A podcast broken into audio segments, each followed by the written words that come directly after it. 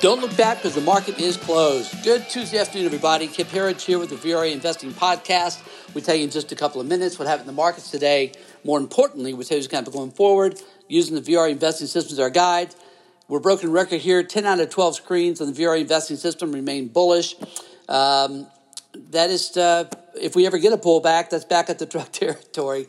You know, uh, we talked about this after the uh, Iranian attacks, after we took out Soleimani, and after they replied uh, back with their missiles in Iraq, that that would probably be the lows for a very long time, and that has certainly been the case so far. This market really needed a wall of worry. Uh, bull markets do the best when there's something to be worried about, and so that gave us. We need more things like that to be worried about if you maybe if we watch the uh, Democrat debate tonight, maybe we'll get some more things. Uh, they're they're certainly uh, can put the fear of God into uh, capitalists for sure. So we'll see. But I want to talk to you a little bit today uh, about the parallel that we see, uh, certainly that I see from my time in, in the markets back to the dot com bull market and and what we see today because see some really interesting parallels. I mean, it's not rocket science. You, you have to know what I'm talking about. But I'll walk you through a little bit. Let's first tell you what the markets did today. Uh, Dow Jones closed up today, another record. Oh, was that right? Nope, fell off that high. 28,939, uh, up 32 points today. We got a little bit of fear today uh, from the China tariff story about the trade deal. We don't see that as anything at all. Uh, we are overbought.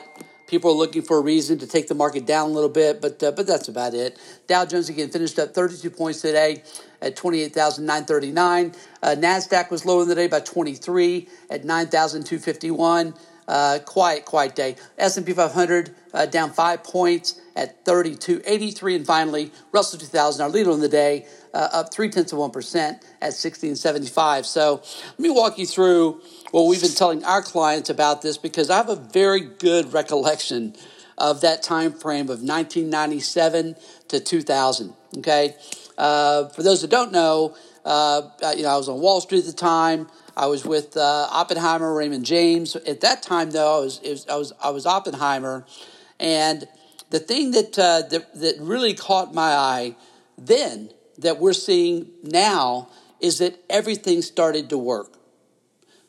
You everything started to work, especially the big cap names. It, it, it, it filtered down from there, but everything big cap, like we're seeing now, pretty much, really started to work and people started going, you know what, man, this market looks awful healthy. It's just the internals, right? The breath, uh, the everything, the economy is solid. This looks good, and then the investors, the public, started coming back into equities, and before you know it, it was off the races. Um, I, I, remember it well because I was putting in 16 hour days, six days a week. I took two companies public during that time frame. Uh, one of which was an oil and gas company that this is, I shit you not, Six months after their IPO, the company's name was Edge Petroleum. Six months after the IPO, which was very successful, they decided they wanted to tap into the dot com mania and had a board meeting to discuss making the company's name edgepetroleum.com. And they almost did it. But that was the euphoria that kicked in around that time, around anything.com. So we're in that, phase. this is 1997 esque right now. We think that's where we are. And so this is when you need to be locked in, really paying attention, working with somebody you trust. Hopefully that's us or somebody else. And you don't want to be caught up in day trading and trying to catch the moves because you'll get whipsawed. Trust me, again, I remember this pretty well. You want to pick your favorite stocks and you want to hold them, okay? We've been pounding the table for a long time on Tesla. As you may know, we talk about it here on the podcast a lot. You've seen what it's done, up, uh, up big again today. Cathie Wood was on CNBC today, an early bull on Tesla, exactly right the whole way, even in the face of unbelievable criticism, as people call this a scam of the century. And and today she was on CNBC and she said her price target on Tesla is six thousand, and that they're re-rating it now, and then in a couple weeks or so they'll have the re-rating. It, the implication is they're going higher, and because the Tesla story is such a great story. But that's eh, eh, Todd and I did a podcast on this. You may remember about a week ago, and we talked about the Tesla.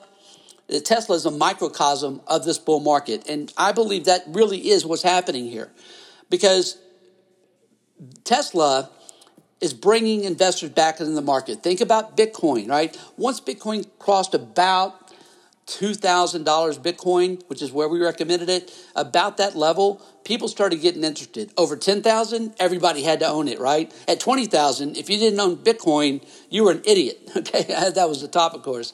But the point being, investors are starting, we have a great economy, right? We have the Trump economic miracle. It's a global bull market, something we've been telling you here for a very long time. This is going to be very different. Let me finish the Tesla uh, analogy this Tesla story and others like it, uh, Beyond Meat, there's so many now that are starting to work. Whether you think the fundamentals uh, justified or not, that's neither here nor there because the market is smarter than all of us put together. So it pays attention, number one, to see what the market's telling us. The market's telling us when it hits new high after all time high, and the internals, which I'll cover in just a moment, the market's continuing to tell us that we're at the beginning of this. This this is this is this is not anywhere near the, the end. So I'll just be very candid. If you're listening to someone that's telling you that this move is unsustainable and that you can't make money and the rug's going to get pulled, I'm going to tell you something, folks. You, you're going to have to fire that advisor. Get rid of that advisor. They're wrong. This is 1997. This is when the market's just starting to heat up. But this one will be, this move will be stronger than the dot com uh, uh, boom. This move will, will be stronger, it will go longer, and it will go higher than that. And the reason is pretty simple. This is a global bull market. 97 to 2000, that was not the case. That was a dot com tech related bull market where the Nasdaq went crazy. Yes, the Dow and S&P 500 had solid gains as well, but nothing like the Nasdaq. This is completely different. Give you an example, another example here. Uber, which we happen to like as well, is trading right now at five times revenue. Okay. We had companies trading at 500 times revenue back in 98, 99 when it really started going. Okay, so we, we don't have that kind of craziness and that kind of euphoria built in yet. Yes, you can find some names here and there that look like they're trading out of whack. That's not the point I'm making. The point I'm making is with, with, with what happened even before Brexit, with what happened in, in, uh, in Hungary, what happened in Poland, what happened, of course, with Brexit, what happened with Trump, what's happened all over the happening all over the world now. Okay, Brazil, Italy, Australia. You're starting to see globalists. We're continuing to see globalists being kicked, kicked to the curb, right?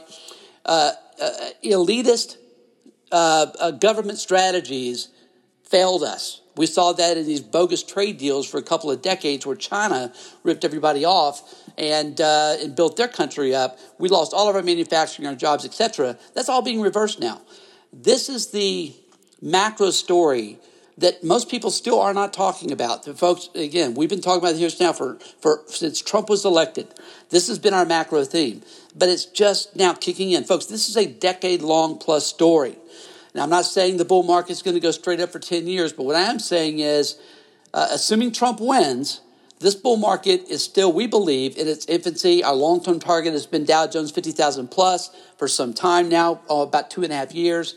And uh, we see no reason to change that. Matter of fact, 50,000 will be on the low side. That's only 14% return a year over the next five years. So it may sound like a big number, it only sounds like a big number. So, uh, again, the parallel to, to, to what we're seeing in Tesla, the move we're about to see in Uber, and so many other stocks is going to start broadening out. And it's not just going to be a tech story this time. It's not just going to be a dot com story, if you will.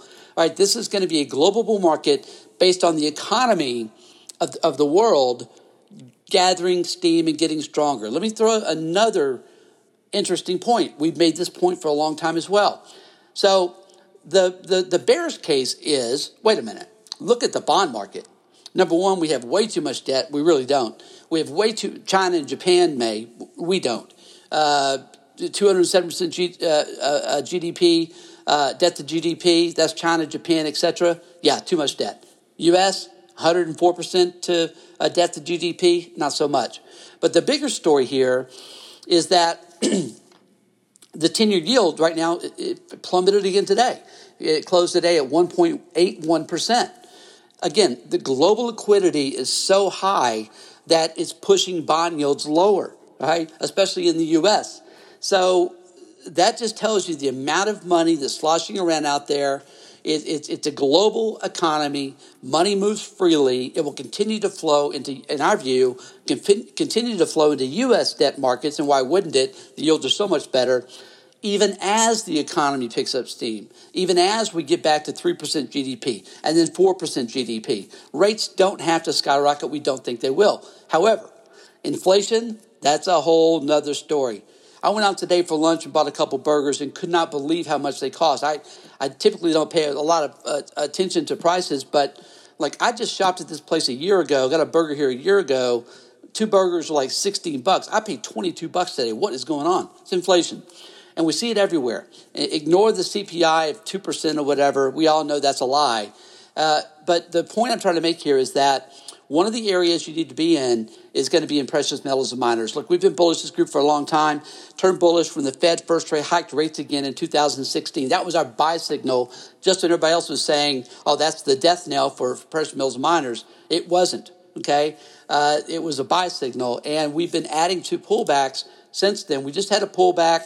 I, t- I recommend you take a look at the chart of GDX right now this is a this group is, is going to have also have a massive bull market. So this is going to be a bull market of a lot of things, commodities, obviously precious metals, miners, energy, and uh, most particular is going to be happening in the equity markets uh, that are most highly leveraged to the economic boom that we envision directly ahead. So uh, anyway, I, I lived through all this. By the way, I also called the top within about three and a half months. That's when I left Wall Street and retired for a couple years.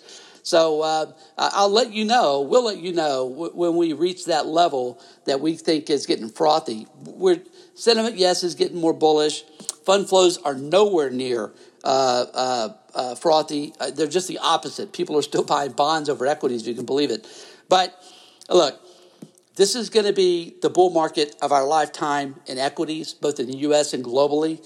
There's a ton of money to be made here. We had a 15 year period of, of, of awfulness, okay, where everything could go wrong, did go wrong from 2001 to 2016. I think we, all, we can all agree we're due for a decade plus of some good news. Embrace it.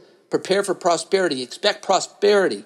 And then work with people you trust, have some fun with, make a lot of money. Put it aside and uh, fund your retirement the way you always thought it could be. Know that your kids are going to have a better life than we had. This is the future we see directly ahead. A whole lot of people get credit for that. Obviously, we think Trump's at, at, toward the top of that list, but really, you just see the people taking back their life. You know, uh, again, global governance didn't work. Giving power to the elites, uh, as, as as happened for a couple of decades, uh, helped them a whole lot. It really didn't help us at all. All right, let's get into some uh, internals here. I was talking about a minute ago.